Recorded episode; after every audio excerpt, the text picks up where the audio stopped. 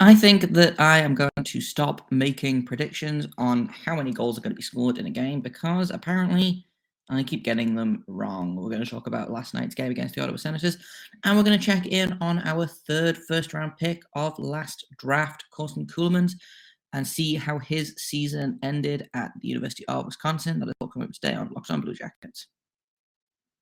Locked On Blue Jackets, your daily podcast on the Columbus Blue Jackets, part of the Locked On Podcast Network. Your team every day.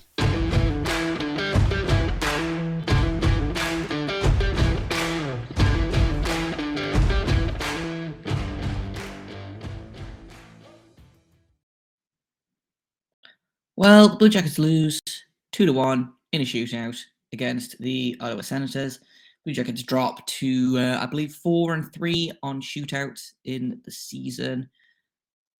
It sure was a game of hockey that was played. Uh, I was actually listening to the episode I did yesterday, this morning, about how much of a chaos mess game this was going to be. And uh, honestly, I kind of got it half right, I think. Uh, it was a very kind of chaotic and incompetent game, but there wasn't nearly as much mess as I hoped. So uh, we're going to talk about that before we get started. This is, of course, Locked on Blue Jackets. Thank you for making us your first listen of the day. We are part of the Locked On Podcast Network, and I'm your host, Jay Forster. And I am super glad that you are here with me as I uh, rant about just how incompetent the last 65 minutes of Blue Jackets hockey were, because it was a whole lot. Like I said, they dropped the game to the Ottawa Senators, 2 1 in a shootout. They were like one, they were one thing up with, I believe, eight minutes left in the game. Uh, they allow a goal, and uh, that's kind of the end of the game. It's not really the end of the game, but uh, it was. Considering they had a pretty strong start, it did go extremely downhill. Um, Jack Roslovic scores his 20th of the season. Uh, I talked about this on Twitter a little bit. He's the fourth Blue Jackets player to hit the 20 goal mark this season. The last time the Blue Jackets had uh, more than two 20 goal scorers in a season was the 18 19 season, where they had seven. However, I am including Matt Duchene and uh, Ryan Dzingel in that, both of whom who were trade, di- trade deadline pickups and therefore probably did not score all 30 of their goals with the Blue Jackets, but uh, they still had five 20 goal scorers that were with them for the entire season. So, uh, first time that that's happened in a while. First time Jackets have had four 20 goal scorers since then. There's still a chance that they could hit five. Uh, Gus Nyquist is sitting on 17 goals on the season. And then I believe beneath that is uh, Cole Sillinger. So unless Cole Sillinger goes crazy and scores six goals in the last like five games of the season or last four games, season, then uh, we'll see.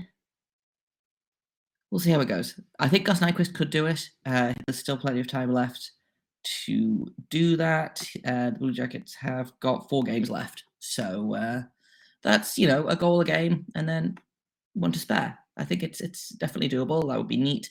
Um, but talking about the talking about the game itself, just uh,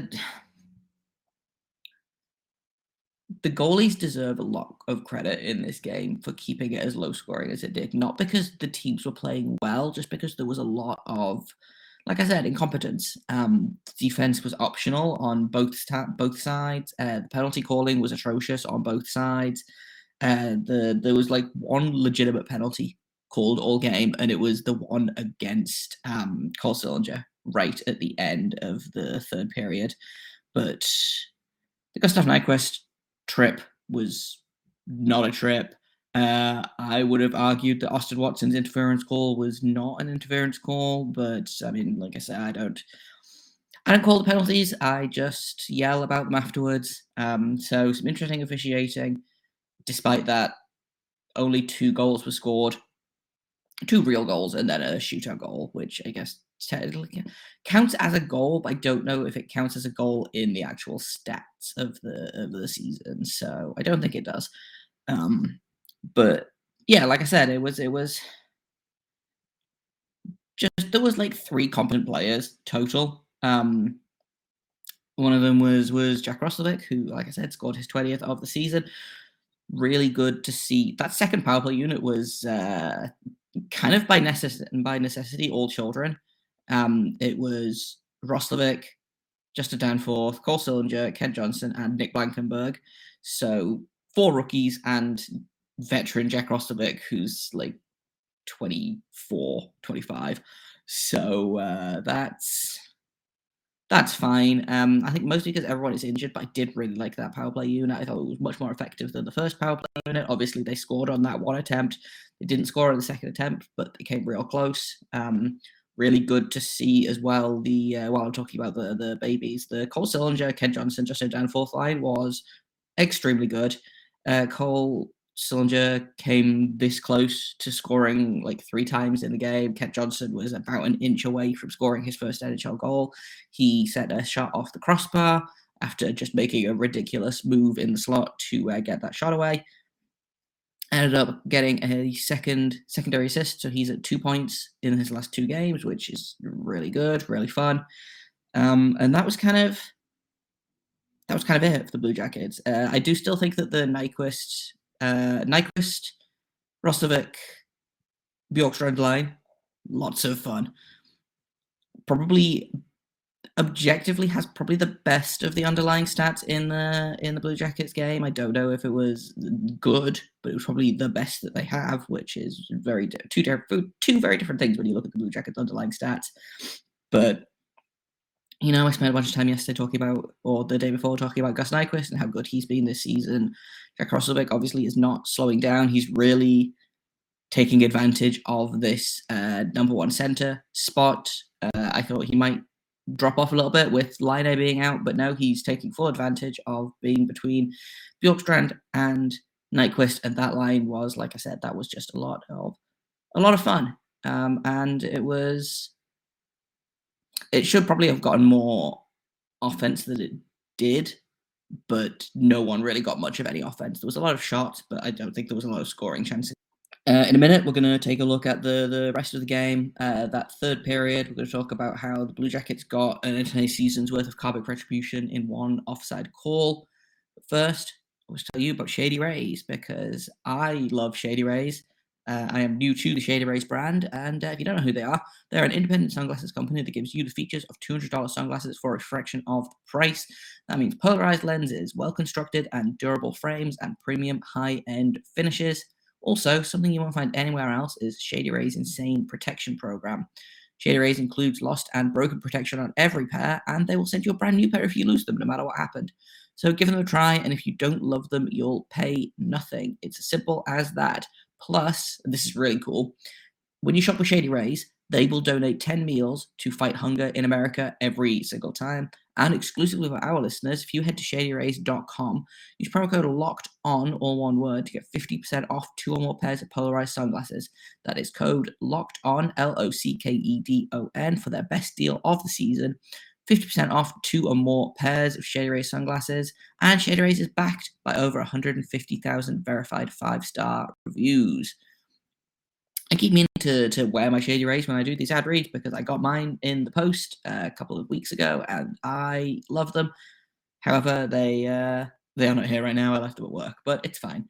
Um, speaking of work, the Blue Jackets video coach has been putting in the work all season. And uh, another, I think if they'd won this game, it would have been an, MVP moment for Dan Singleton, who got the Kepi a couple of seasons ago for making an offside call on a, on what ended up being the game tying goal that was disallowed, and then it ended up being like the, the the that was the game winning goal was the the goal that they were ahead by. So he got the Kepi for that. Uh, he's been around for a while. Um, anyway, all of the preamble is is to say that the Ottawa Senators scored, immediately got challenged, and I was like, "That's man, that's close." Well, it wasn't close. It was it was onside in terms of basic. That puck was the first thing over the line. However, because of a weird rule thing where um, the the broadcast explained it during one of the intermissions, I think,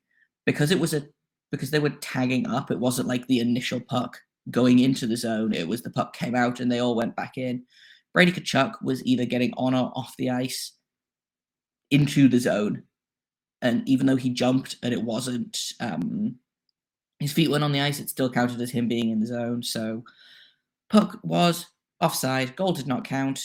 The Blue Jackets keep their one nothing lead. They live to fight another period. Uh, unfortunately, Brady Tkachuk does Brady Tkachuk things. Uh, just a really, really beautiful passing play from both Josh Norris and Drake Batherson, um, who uh, are guys that exist. Um, but yeah, that was nothing Elvis could do about that. I do have questions about what all of the Blue Jackets were doing on that passing play, apart from just kind of like standing and watching. Um, but it is what it is. Sometimes a guy just decides to score, to score a goal, a really good, really good goal from Brady Tkachuk. Uh, like I said, his 29th of the season. I also did like that the broadcast was immediately like, that's his 29th of the season. But his brother has 40 goals and 100 points over in Calgary, which uh, did make me laugh because even when you play on separate teams and your brother isn't even playing that night, you still cannot get away from your older brother. So I did think that was quite funny. Um, so tied 1 1 at the end of regulation. And then what follows was possibly the most incompetent overtime I have ever seen. Uh, it was extremely fast paced. Uh, I think there was like two or three whistles the entire time. Six shots total in those five minutes. Four for the Blue Jackets, two for the Senators. And it just kind of it went. It was kind of like watching pinball, or um, it was like kind of like watching junior hockey actually or like junior junior like proper baby hockey when it's you know there aren't really any positions yet and it's just like a blob of children following a puck around and then the children all skate onto the puck and the puck pops out and all of the blob of children just follow the puck the other way um so that's that's how I felt about that over overtime. Uh, unsurprised that no one really got it done, and then you know the coin flip or the shootout, as I believe is the official term. Uh, as soon as Tim Stützle started, I knew immediately. I was like, oh, that's that's going to be a goal. You just sometimes you can sense it, um, and that was in fact a goal, the only goal of the shootout. Uh, Jake Voracek almost scored. Honestly, all three of the Blue Jackets almost scored. I think um, the the second attempt by Nyquist went, I think, off the corner of a pad and just wide one of those ones where Jeff Rimer is like he beat the goalie, but not, and he didn't. He didn't beat the goalie. It bounced off of like the it skimmed off the edge of his pads. I think.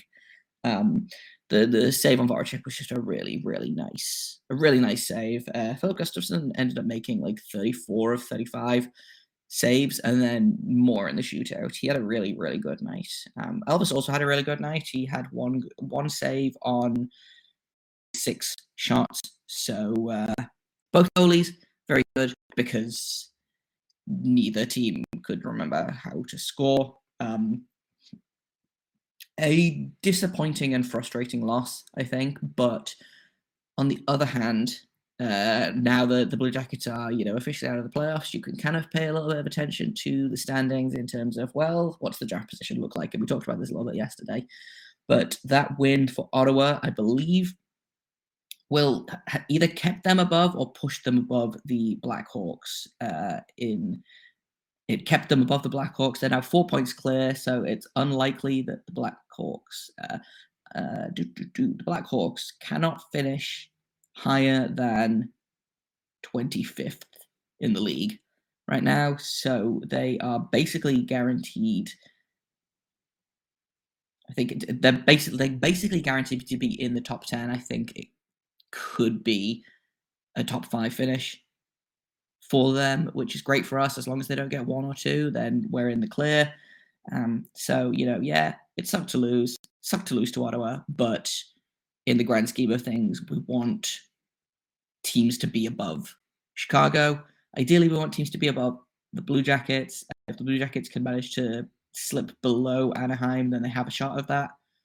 First overall, but if not, I think it's probably pretty safe to say that they are not finishing above New York, uh, the Islanders, or the Winnipeg Jets, who are just above them in the standing. And so they're still in the mix with the second overall pick, which could be could be fun and cool.